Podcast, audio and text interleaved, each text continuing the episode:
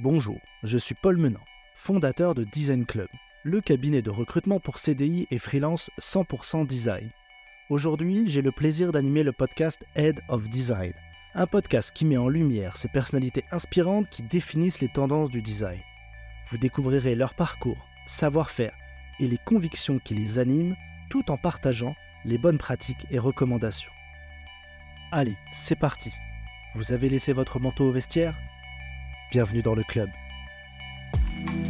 Aujourd'hui, nous recevons Aurélien Ariès, Head of Design de Skippers. Il m'a fait le privilège d'être le premier invité de ce podcast et je t'en remercie chaleureusement. Aurélien, bonjour. Bonjour. Euh, on a fait connaissance il y a peu. Tu as été un des tout premiers euh, à répondre positivement à mes projets et, et je te remercie une nouvelle fois.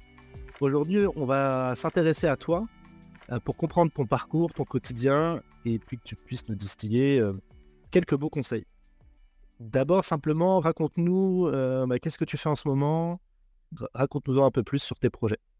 Alors actuellement, je suis Head of Design euh, chez Skippers, une société spécialisée dans les UGC, le User Generated, Content. Ça va être tout ce qui est euh, réseaux sociaux, Mhm. mise en relation entre influenceurs, grandes marques, tout ce qui est avis vérifié, tout ce genre de choses. Je dirige une équipe de six euh, UX designers, euh, chacun sur des solutions un petit peu différentes. Euh, parallèlement à Skipper, je travaille aussi euh, depuis une dizaine d'années maintenant pour l'école des Gobelins, pour laquelle j'ai été euh, coordinateur d'une certification UX pendant deux ans. J'ai arrêté l'année dernière par manque de temps, mais je continue à être mentor et jury des examens au Gobelin. Ouais. Et puis j'ai une activité aussi de coach, coach euh, quinzaine de personnes par mois à peu près, sur des problématiques liées au travail. Là, ça sort un peu de l'UX. C'est plus des souhaits de reconversion ou de, de changement de carrière. euh, voilà. Trop bien. Bah, on va, on va aussi, on va en effet euh, parler aussi de cet aspect-là et de comprendre un peu l'impact que ça a eu dans surtout sur la partie, euh, sur la partie UX et ce qui va nous intéresser aujourd'hui. Comment tu es devenu euh, Head of Design? Quel est, quel est ton parcours, ton, ton école? Et puis, bah, sûrement, lorsque tu vas me répondre, je vais aussi te poser quelques questions en plus D'accord. pour, pour comprendre, aller un peu plus loin. Alors, mon parcours scolaire s'est terminé il y a un peu plus de 20 ans maintenant. Euh, quand j'ai terminé mes études, c'était une licence de communication. Je suis rentré dans une start-up qui s'appelait Multimania, qui n'existe plus aujourd'hui, qui a été rachetée, euh, donc c'était au début des années 2000, hein, par Lycos. Donc, je travaillais pour euh, Multimania, Lycos, Prêt, Caramel, Tripod. C'était un groupe communautaire qui permettait de faire des pages internet personnelles à l'époque. J'étais assistant éditorial. J'écrivais du contenu, des articles. D'accord. Donc, pas encore du design euh, à proprement parler, et c'est pas quelque chose que tu as découvert, euh, enfin, ou que tu as peut-être découvert dans ta jeunesse, dans ton adolescence. euh? Un peu, un peu quand j'ai découvert Flash, j'ai commencé un petit peu à, à faire du, à faire du design à ce moment-là. Par contre, après l'ICOS, l'expérience de l'ICOS et le Multimania, j'ai commencé à être développeur front-end jusqu'en D'accord. 2010 à peu près, donc pendant une dizaine d'années en freelance. D'accord, donc tu as un background technique. Oui. C'est ça. Et puis ensuite, au fur et à mesure de, de l'évolution technologique, tu t'es aussi intéressé au design et Ben, à ce qui- méthodologies. Ce qui s'est passé, c'est qu'en 2010 est sorti le responsive web design et euh, à l'époque, en tant que développeur front, je recevais des maquettes euh, desktop de graphistes qui en fait me disaient bon bah tu me codes aussi la version mobile et tablette. À l'époque, euh, on-. Exactement. Et si tu veux, je me suis retrouvé face à des tas de questions. euh, où est-ce que je mets le menu euh, Comment l'info Je me- On se rendait compte, si tu veux, que c'était compliqué en fait de faire un design euh, mobile. On nous passe des designs d'écran de 1440 et il faut qu'on mette ça sur 320 pixels de large, donc compliqué. J'ai commencé à hum, tester un petit peu autour de moi, à me renseigner, à lire des articles sur les bonnes pratiques, sur l'ergonomie. Et en fait, c'est à ce moment-là où je me suis dit, mais il y a un métier pour ça, c'est le UX design. Et euh, Tu, tu l'as découvert sur Internet en lisant des livres, en échangeant avec des gens comment?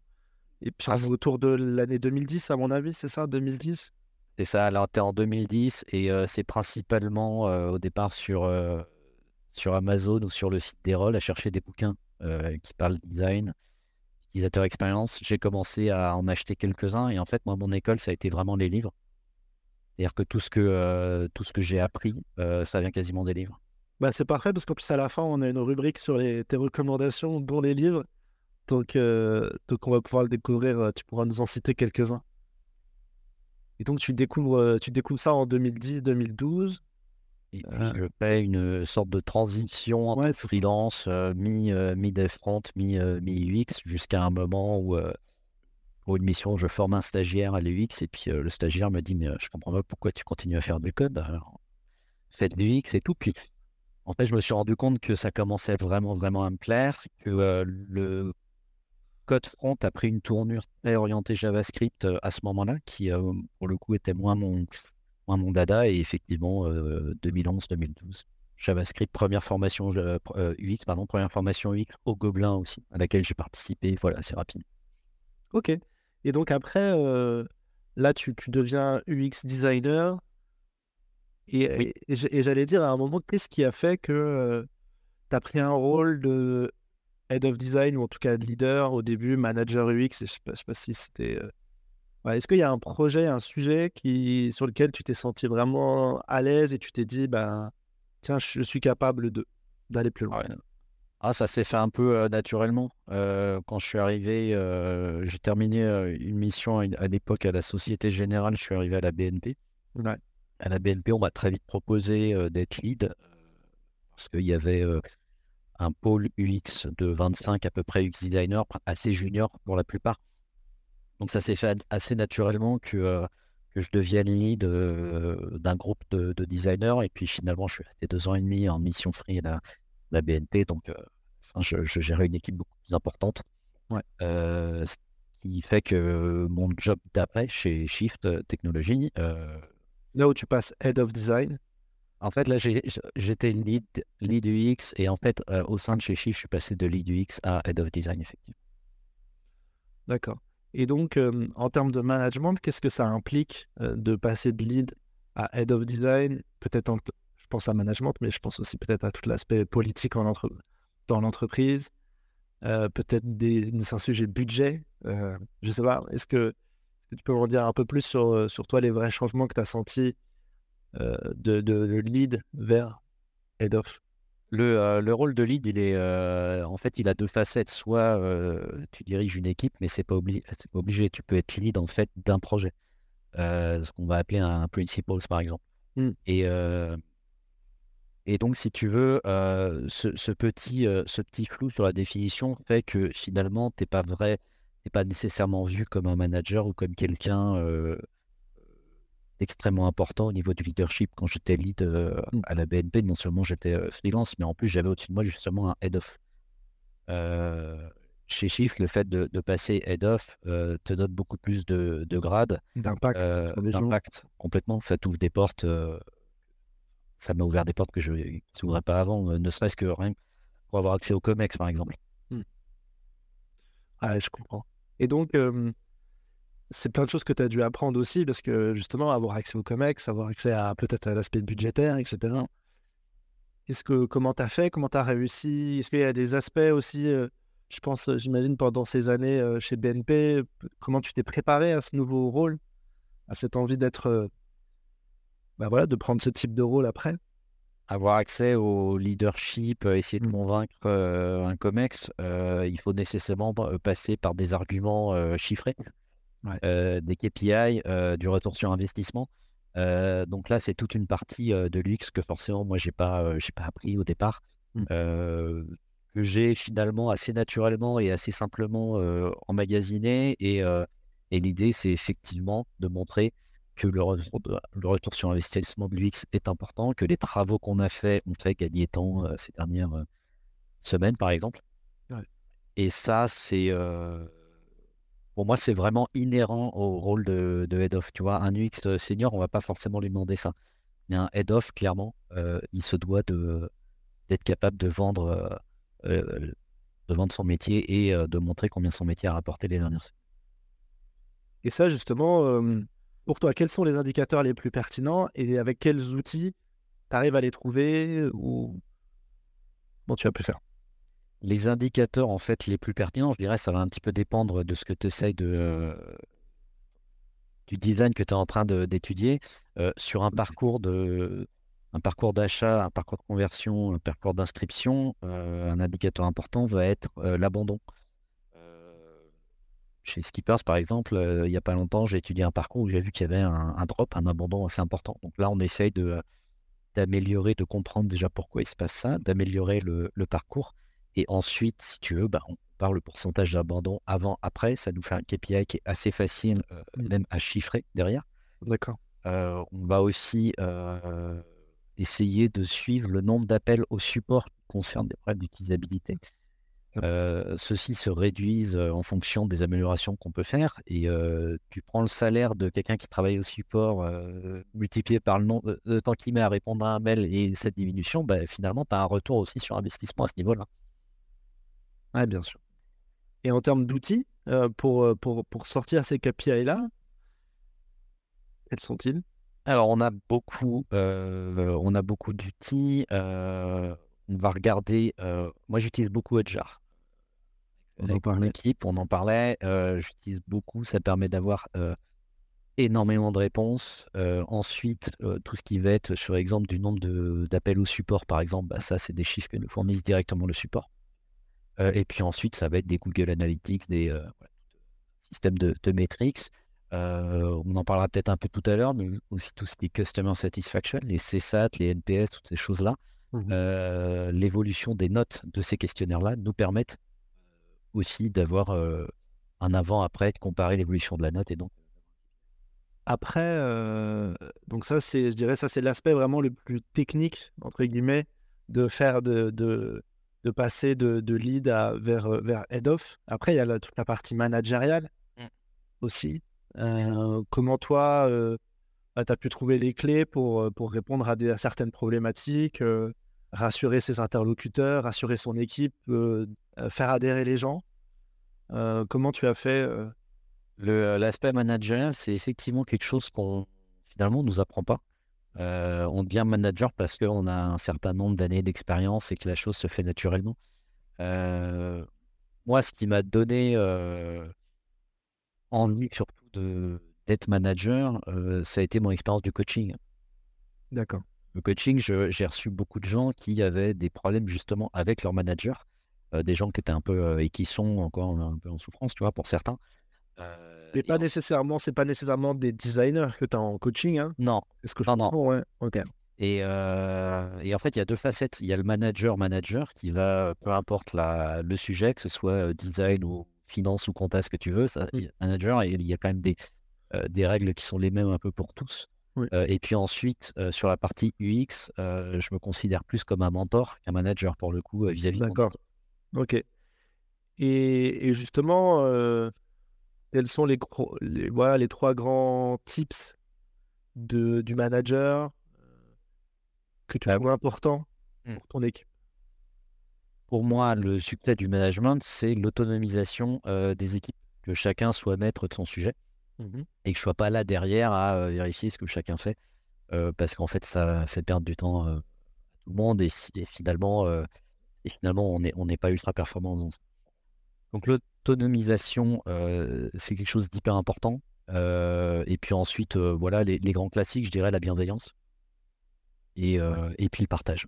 C'est-à-dire que comme là, bah, typiquement, si je prends le cas de Skipper, j'ai six produits, six personnes. Il faut quand même que je me mette toutes les semaines, une heure, une heure et demie de partage au sein de l'équipe design pour parler de bonnes pratiques, ce genre de choses.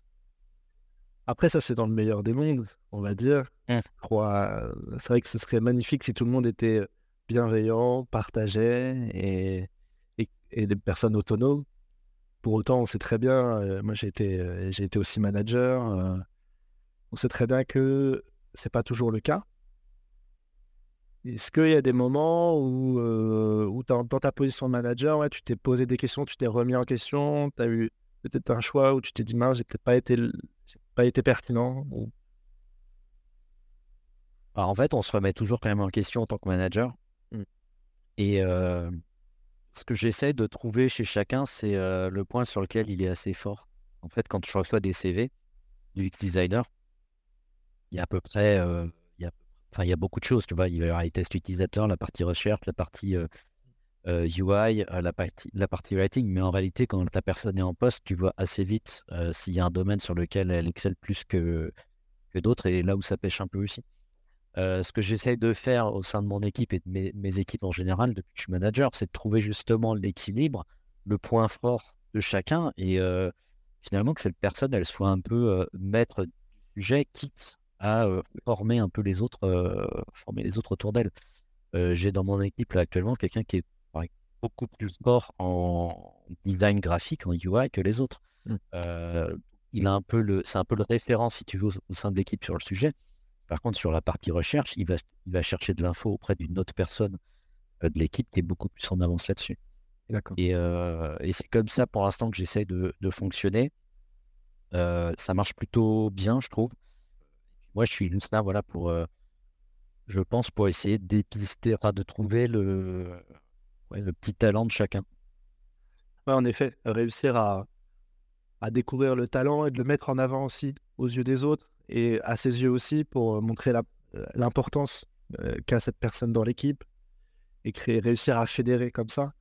Je pense que c'est en effet extrêmement, extrêmement important. Et, et puis, c'est là le cœur du manager, quoi, hein, parce qu'il faut s'adapter à, toutes les, à tous les profils, une façon de discuter avec chacun.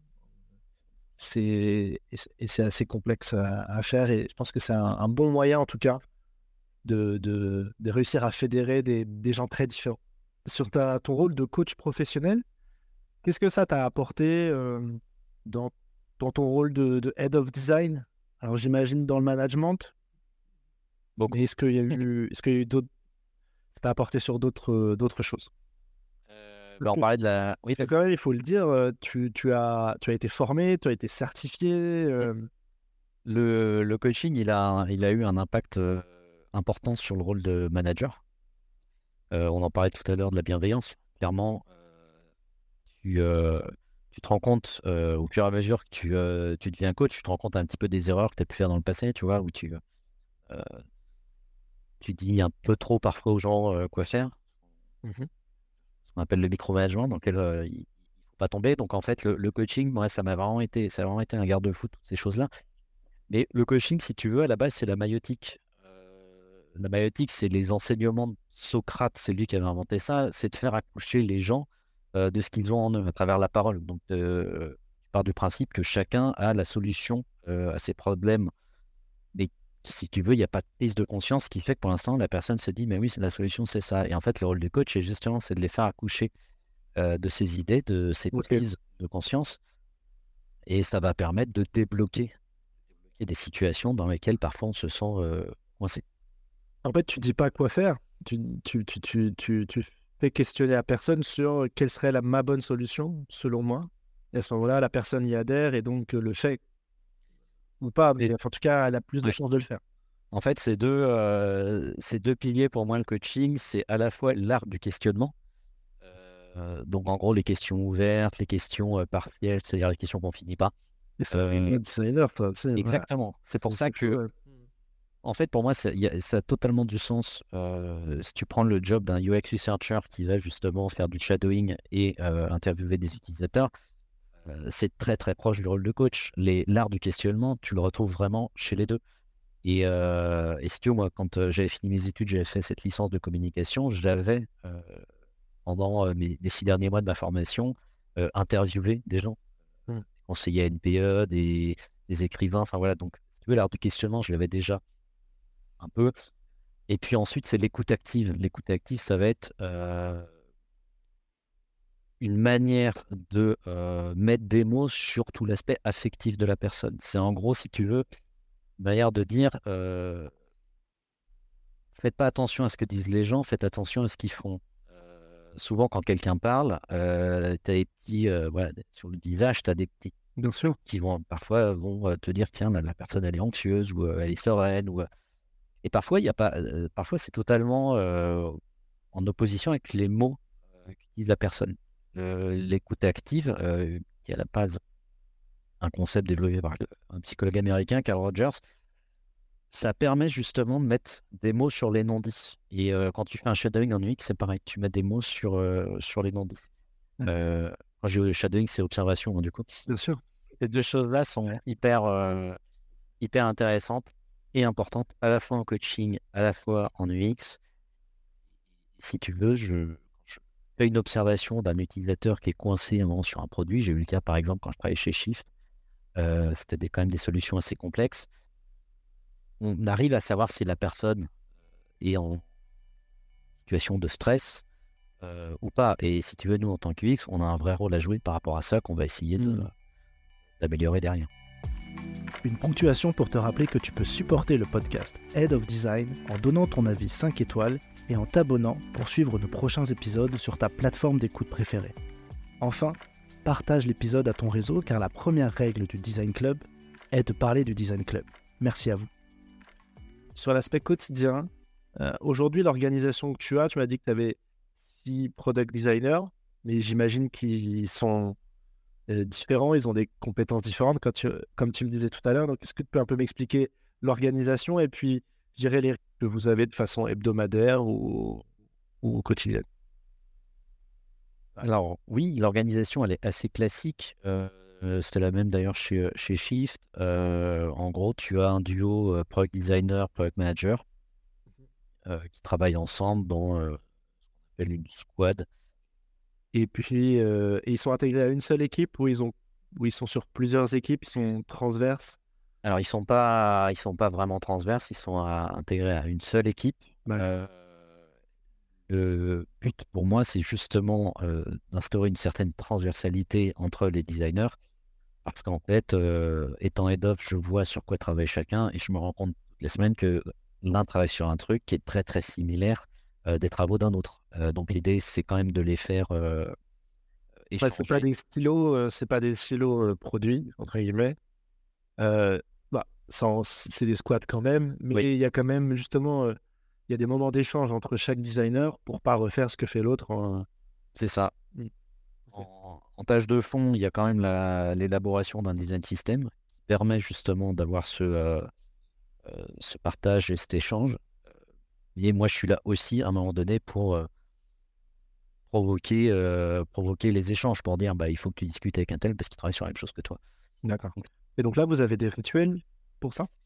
Alors, on a un design weekly d'une heure et demie à peu près euh, toutes les semaines. Ça dépend en fait. hein. S'il y a peu de sujets, il peut durer une demi-heure, mais généralement on part sur une heure et demie. Et puis ensuite, moi j'ai des one-to-one avec chaque personne de mon équipe, euh, donc x6.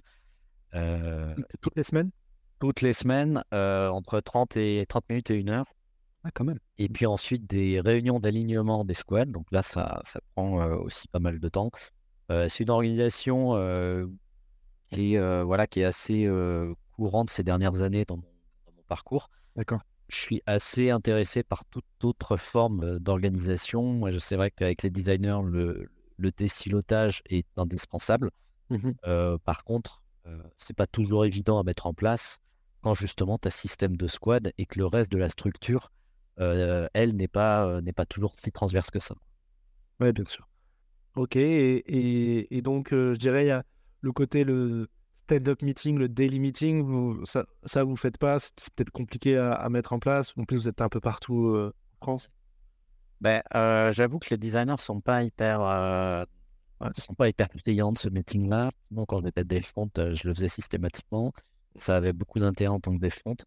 Moi, dans mon équipe, on me dit souvent, euh, je vais au stand-up, mais j'ai rien compris, il parle que technique, euh, donc du coup, j'y vais plus, quoi. D'accord, ok.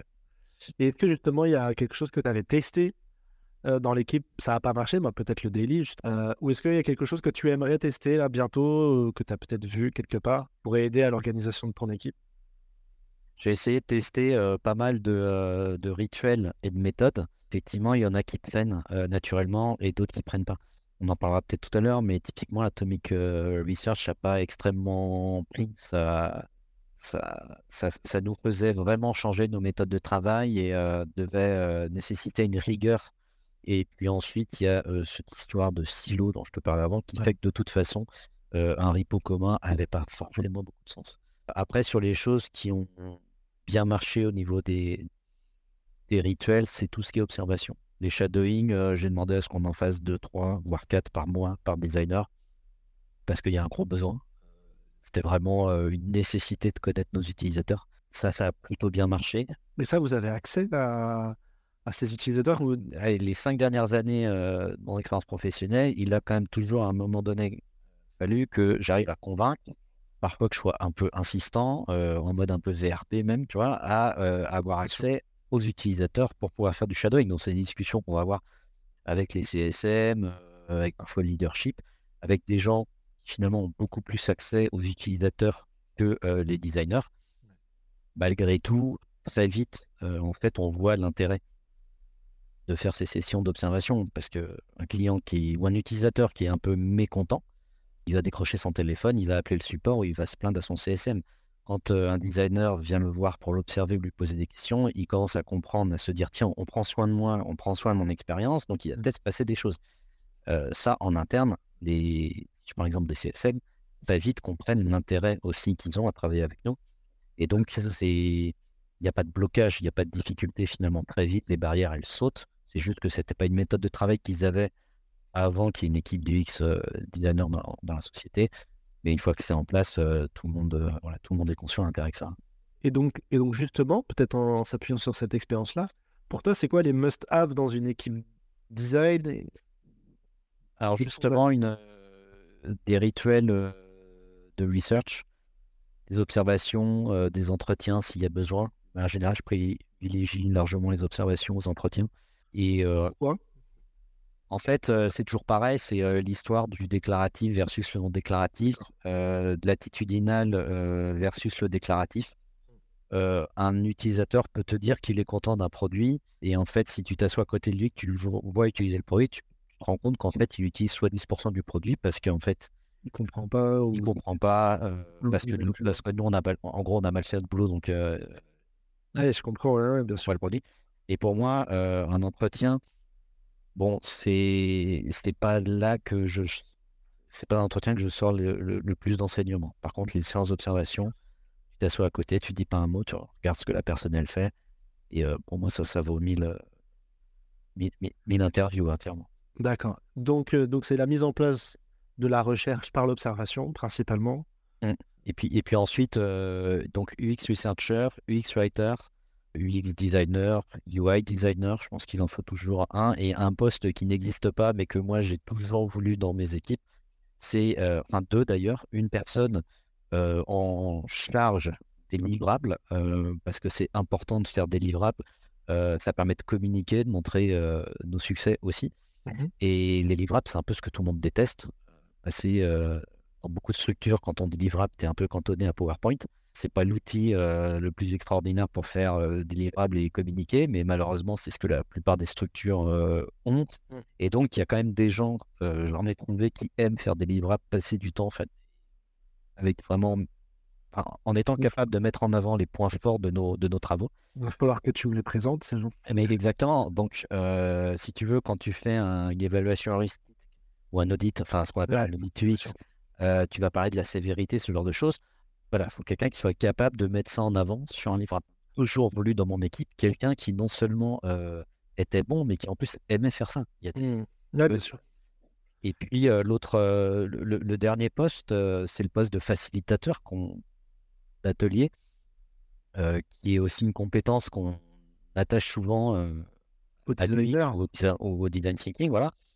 Et, moi, pareil, dans mes, dans mes équipes, j'ai toujours une personne qui excelle souvent dans la facilitation. c'est important parce qu'un atelier qui est mal, qui est mal géré, ah bah ça, ne sert pas à grand chose. Ouais, je dirais toute l'image de l'équipe design qui est mise en jeu à chaque fois face au métier. Mmh. Parce que si on sort d'un atelier, on se dit, bon, bah, il n'y a rien qui en est ressorti, ou la personne en face de moi, elle n'a rien compris j'ai perdu mon temps, euh, à quoi ça sert? Bon, euh, au final, ouais, bon, ils font des, ils font des maquettes.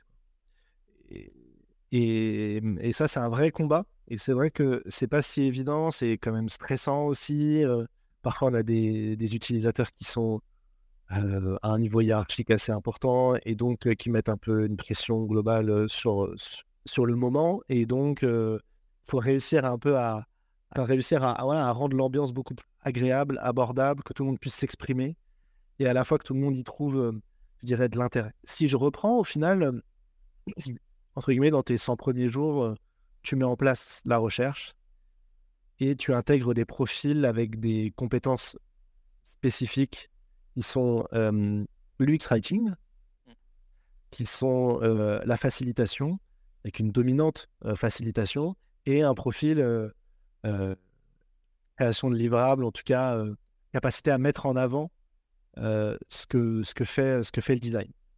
Tout à fait. Ok, très bien. Justement, si, on parle, si on parle de l'UX Writing, mais comment tu l'as fait, comment tu l'abordes aujourd'hui et, comment tu travailles dessus?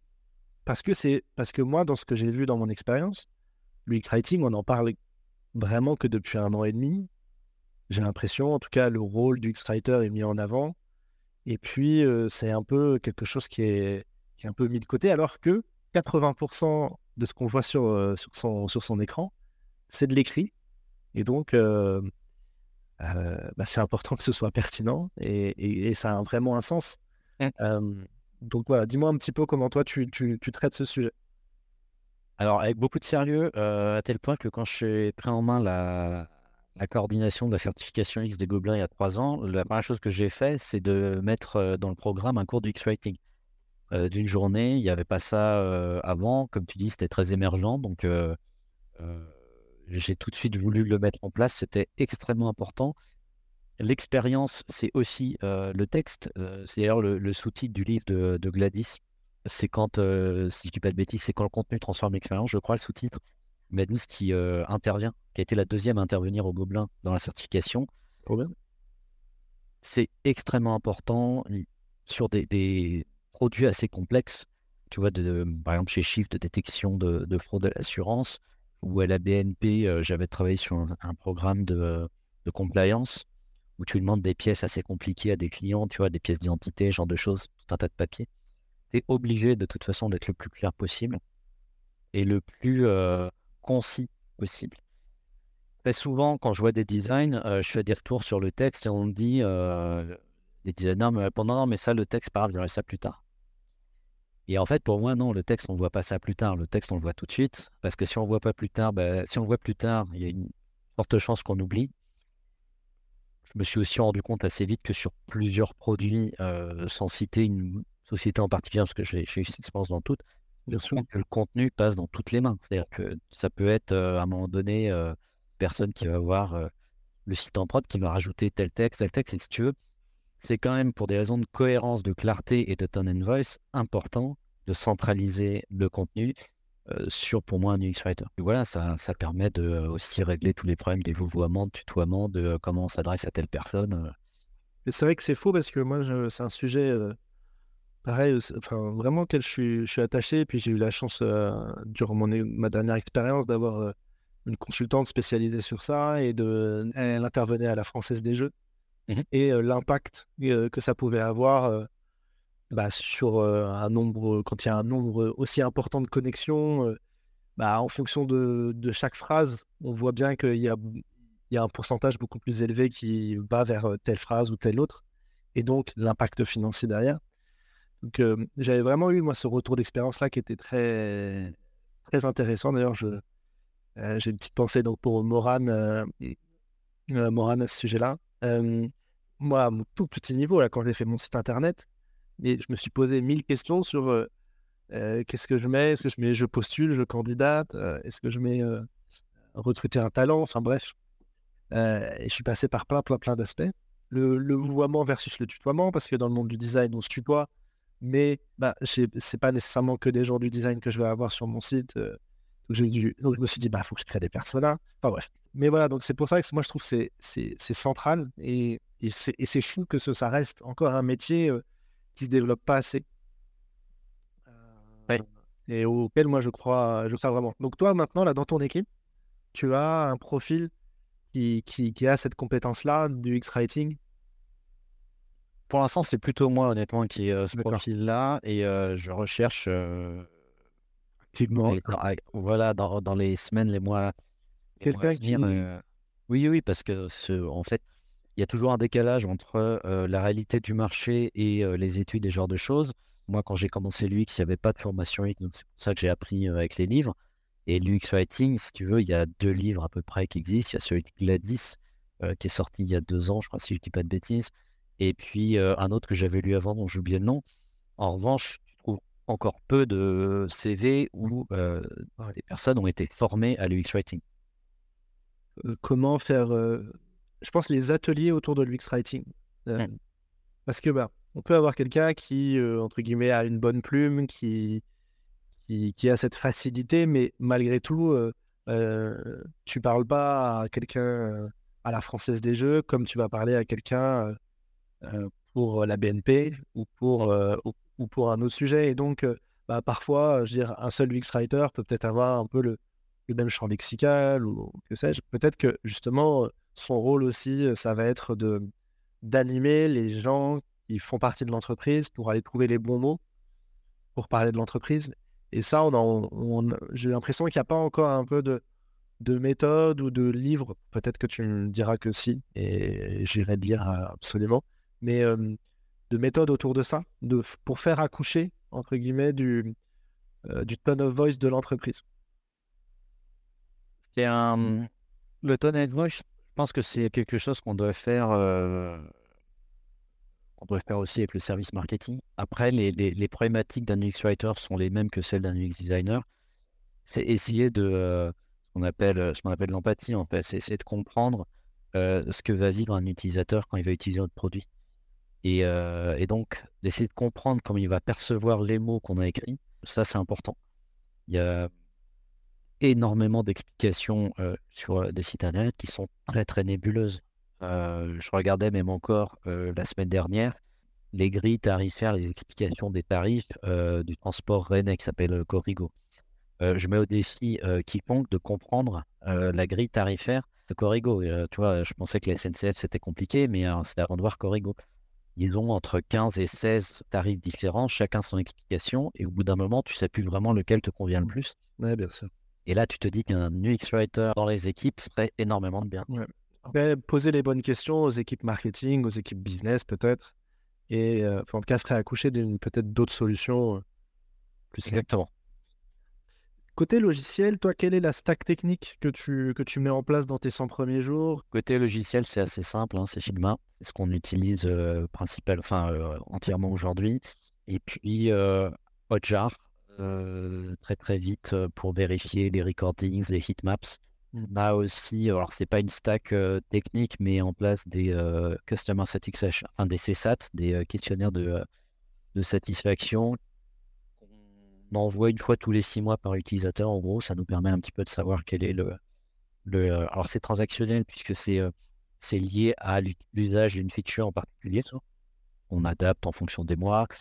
donc, voilà à peu près ce que vous met en place. Mais le cœur du réacteur, ça reste Figma. Maintenant, on va passer sur la partie justement, on parlait recrutement, faire évoluer ton équipe. Tu nous as parlé de profils avec des, dominantes. Avec des, des, profils qui sont complémentaires les uns aux autres. Aujourd'hui, toi, quand tu recrutes un profil, qu'est-ce que tu mets en avant? L'objectif, c'est aussi de, de, de, donner aux gens qui nous écoutent bah, les tips sur peut-être mieux se, mieux se vendre. Souvent, on fait la on m'a fait cette réflexion-là, n'arrive pas à me vendre, etc., en entretien, etc. Toi, qu'est-ce que, qu'est-ce que tu regardes lorsque tu veux recruter quelqu'un? Qu'est-ce qui est important pour toi? Qu'est-ce qu'il faut mettre en avant? La première chose que euh, qu'on reçoit, nous, c'est un CV.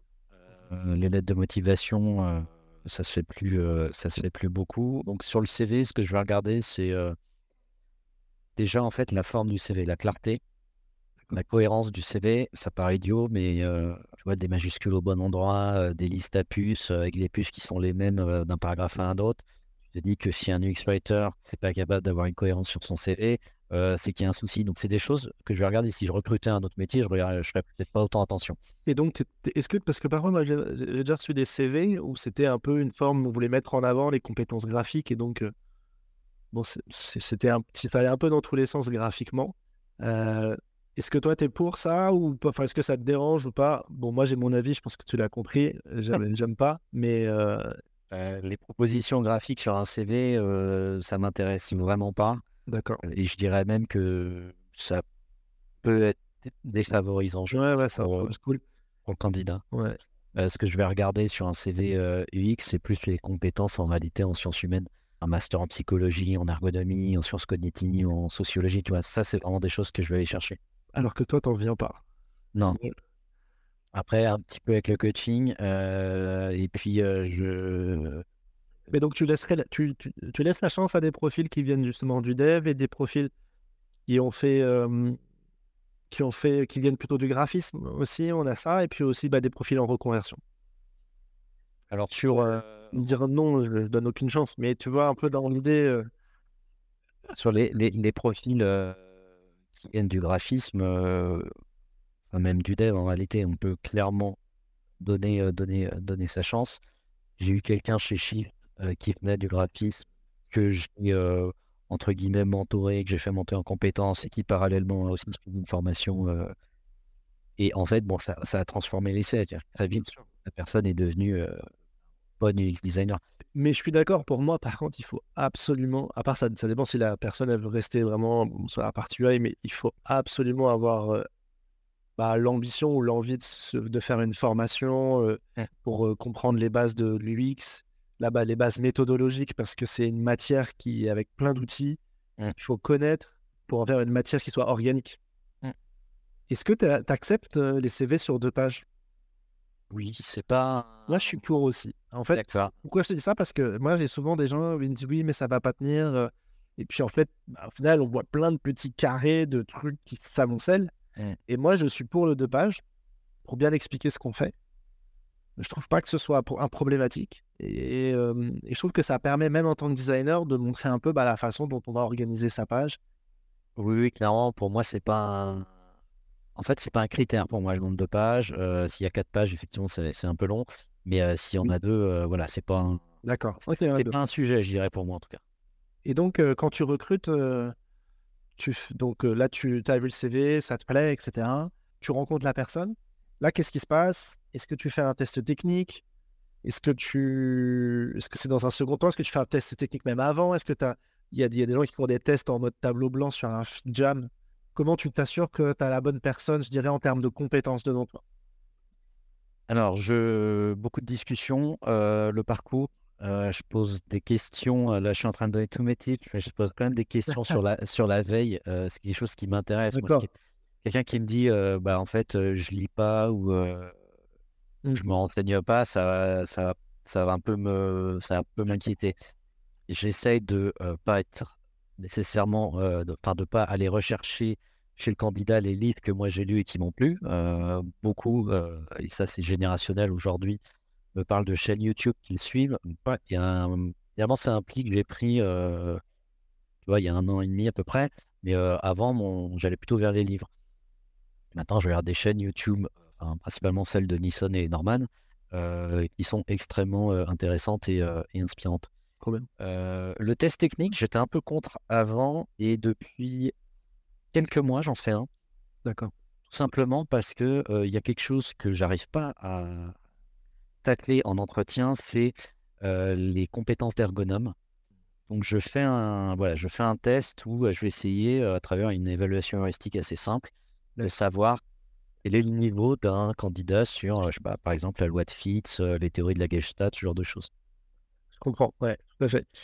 moi, c'est c'est en effet, je passe par là aussi, mais alors plutôt en mode dire questionnaire et expliquez-moi tel aspect.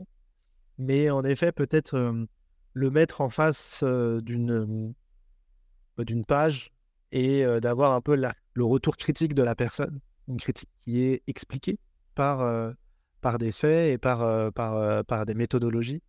Je trouve ça hyper intéressant parce que je trouve que ça permet demain, face à quelqu'un qui ne fait pas, qui, n'est pas dans le monde de l'UX, d'expliquer en quoi, je dirais de façon très cartésienne, pourquoi c'est un mauvais choix.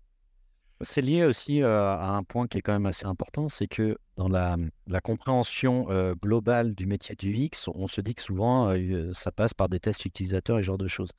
En, réalité, en réalité, dans un UX, il y a toute une expertise qui est celle de l'ergonome, l'architecte de l'information. Il ne faut pas s'exonérer de cette expertise. C'est-à-dire que les tests utilisateurs, c'est vraiment utile, mais en amont, on se fait une évaluation heuristique et les, textes, les tests utilisateurs vont permettre de soulever les problèmes que l'expert qu'on est n'aurait pas vu.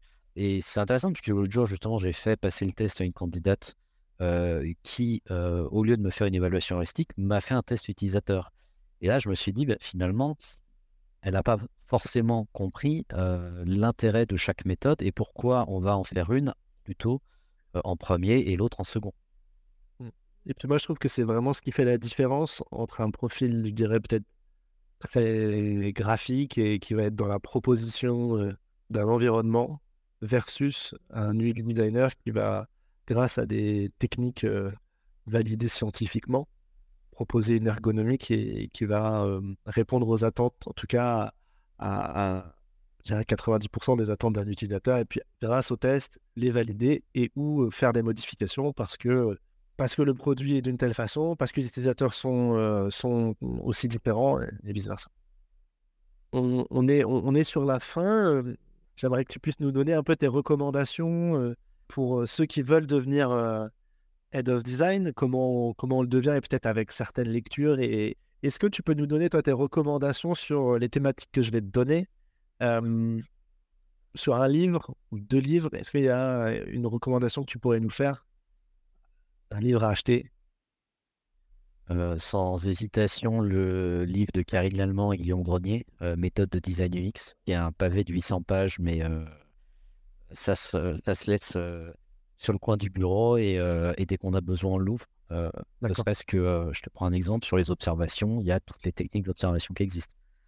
L'agent sous couverture, enfin voilà, et les enquêtes contextuelles, et c'est hyper intéressant. Tu as les sources sociologiques, le pourquoi du comment, d'où ça vient, même chose sur les personnels, sur tout ce que tu veux. C'est un, bouquin qui est, que, les États-Unis nous envient, je pense, puisqu'il n'existe qu'en français. Moi, je trouve ça incroyable que ce bouquin n'ait même pas été traduit en anglais, tu vois, tellement c'est une mine d'or. Bah, faisons-le. Parce qu'il nous écoute. Mais vraiment, je, trouve, vraiment ce livre, et, Dieu sait que des livres de du j'en ai lu beaucoup. Euh, je retourne toujours, toujours sur celui-là.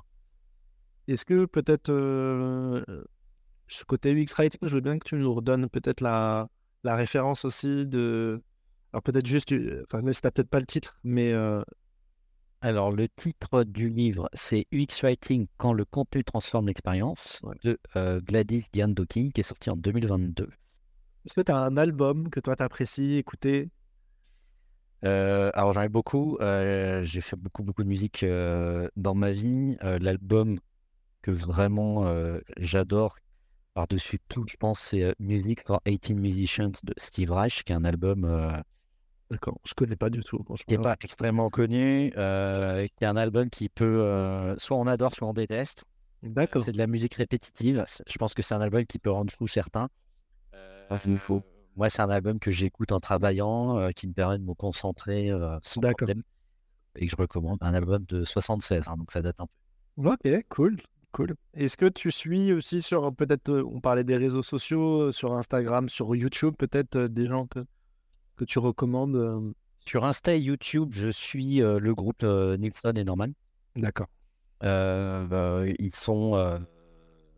Et je, lis aussi les articles qui sortent sur leur site. C'est toujours extrêmement bien fait, extrêmement bien documenté. Ah, de toute façon, c'est l'élite. Hein. Oui, oui, voilà. C'est. Sur, un, sur LinkedIn, je suis quelques, personnes. J'aime beaucoup un ancien collègue qui est un ami, François Oust, euh, avec qui je travaille chez Multimania, qui est auteur de euh, Micro Dystopie. Pour ta veille, en soi, tu es quoi? Tu es, sur les réseaux, tu vas sur LinkedIn, tu as des sites que tu apprécies plus que d'autres, donc Nielsen Norman, on se disait, mais. Il y a un site sur lequel j'aime beaucoup, il s'appelle, euh, qui est un peu statique, hein, mais qui s'appelle Laws of UX, où ils reprennent justement les théories de la, de Gestalt. Et, et, sinon, sur la veille, je regarde quand même les bouquins, les bouquins qui sortent. Et, et sinon, Quelle est la prochaine personne que tu me recommandes d'interviewer dans ce podcast? Eh ben écoute, c'est un ami aujourd'hui, mais c'est quelqu'un que j'avais rencontré il y a trois ans quand je cherchais des formateurs pour, pour les Gobelins. C'est Antoine Peset, qui est entrepreneur, il est youtubeur d'ailleurs, et il est extrêmement, extrêmement pédagogue. Il vient vraiment du monde de l'UX. On en rigole souvent un peu tous les deux, mais le premier cours, la certification que je donnais aux Gobelins, c'est lui qui le faisait c'était un cours sur les émotions. Moi, ça me permettait d'annoncer la couleur directe en disant ici, on va pas faire euh, du, design graphique, on va travailler sur vraiment l'aspect un peu sciences humaines. Il fait un cours sur les émotions que les élèves adorent. Et euh, voilà, c'est quelqu'un que j'apprécie énormément et très pédagogue. Il n'y en a pas. c'est pas si facile que ça, être pédagogue. et voilà, donc je te recommande Antoine Peset. Très bien. Eh ben, merci Aurélien, c'était un vrai plaisir. Merci à toi. Euh, merci de m'avoir fait confiance pour ce premier podcast. Euh, je te souhaite. Bah, D'ailleurs, c'est ça, qu'est-ce que je peux souhaiter pour la suite? Pas mal de, effectivement, pas mal de projets, un peu plus d'écriture. euh, j'ai- été, euh, euh, j'avais écrit il y a quelques années, j'avais un peu laissé pour justement euh, me concentrer au travail, mais là, il faut vraiment que je m'y remette. Et ce que je peux souhaiter, c'est plus de mentoring, plus de coaching, voilà, toutes ces, toutes ces choses qui m'animent. Bon, bah parfait. Et puis, bah, nous, on va traduire en anglais le livre de Karine Lallemand et devenir euh, multimillionnaire. Merci Aurélien, c'était un vrai plaisir. Merci à Je toi. te souhaite le meilleur pour 2024 et, Toi aussi. et pour après. Et, et puis, ben, à très bientôt. À très bientôt, Paul. Au revoir. Merci d'avoir écouté le podcast Head of Design.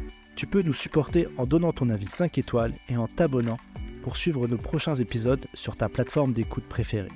Tu peux aussi partager l'épisode à ton réseau car la première règle du Design Club est de parler du Design Club. Enfin, retrouve-nous sur designclub.fr et nos réseaux LinkedIn. À bientôt.